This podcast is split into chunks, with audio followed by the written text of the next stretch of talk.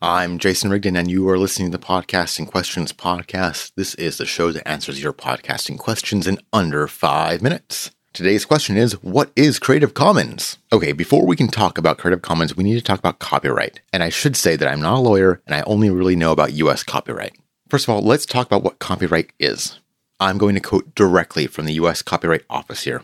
Copyright is a form of protection grounded in the US Constitution and granted by law for original works of authorship fixed in a tangible medium of expression. Copyright covers both published and unpublished works. And that's the end of the quote.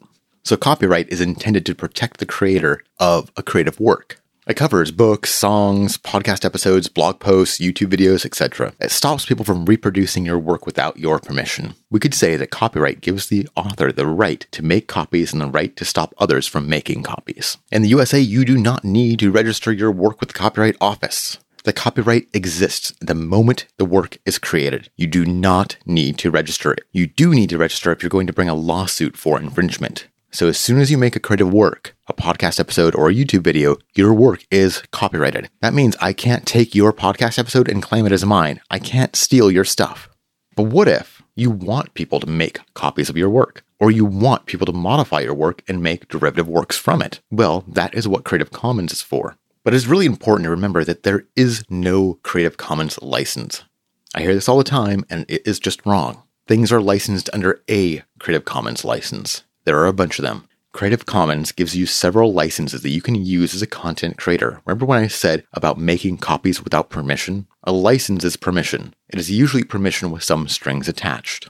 And all but one require you to give credit to the creator of the work. This is one of the strings attached to the permission to make copies. You're saying that you can make copies, but you need to give me credit. There are licenses that say you can't make derivative works, you can only make copies, so no remixes. There are others that say you can make copies and derivative works, but you can't do it commercially. So no ads, and you can't sell the derivative creation. There are also licenses that are viral. These are the share alike licenses. If you make a derivative work from content with this license, you must also share that work under the same license, hence the share alike name.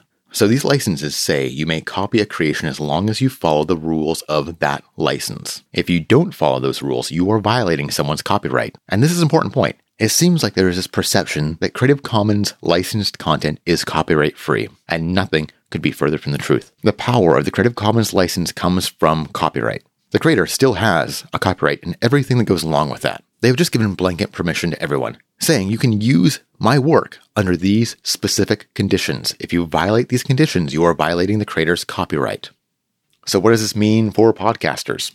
Well, let's take a look at a hypothetical podcast that is using a song licensed under a Creative Commons license as a music bumper. This song is licensed under the Creative Commons Attribution Non Commercial Share Alike license. So, in order to use this song legally, we have three conditions to meet. One, we need to give attribution to the creator of the song. At some point in the podcast audio, we need to give the author credit.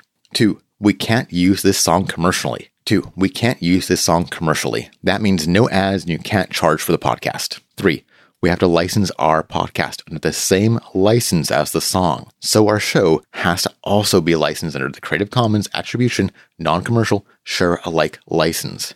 If you don't follow those rules, you don't get to use the song legally.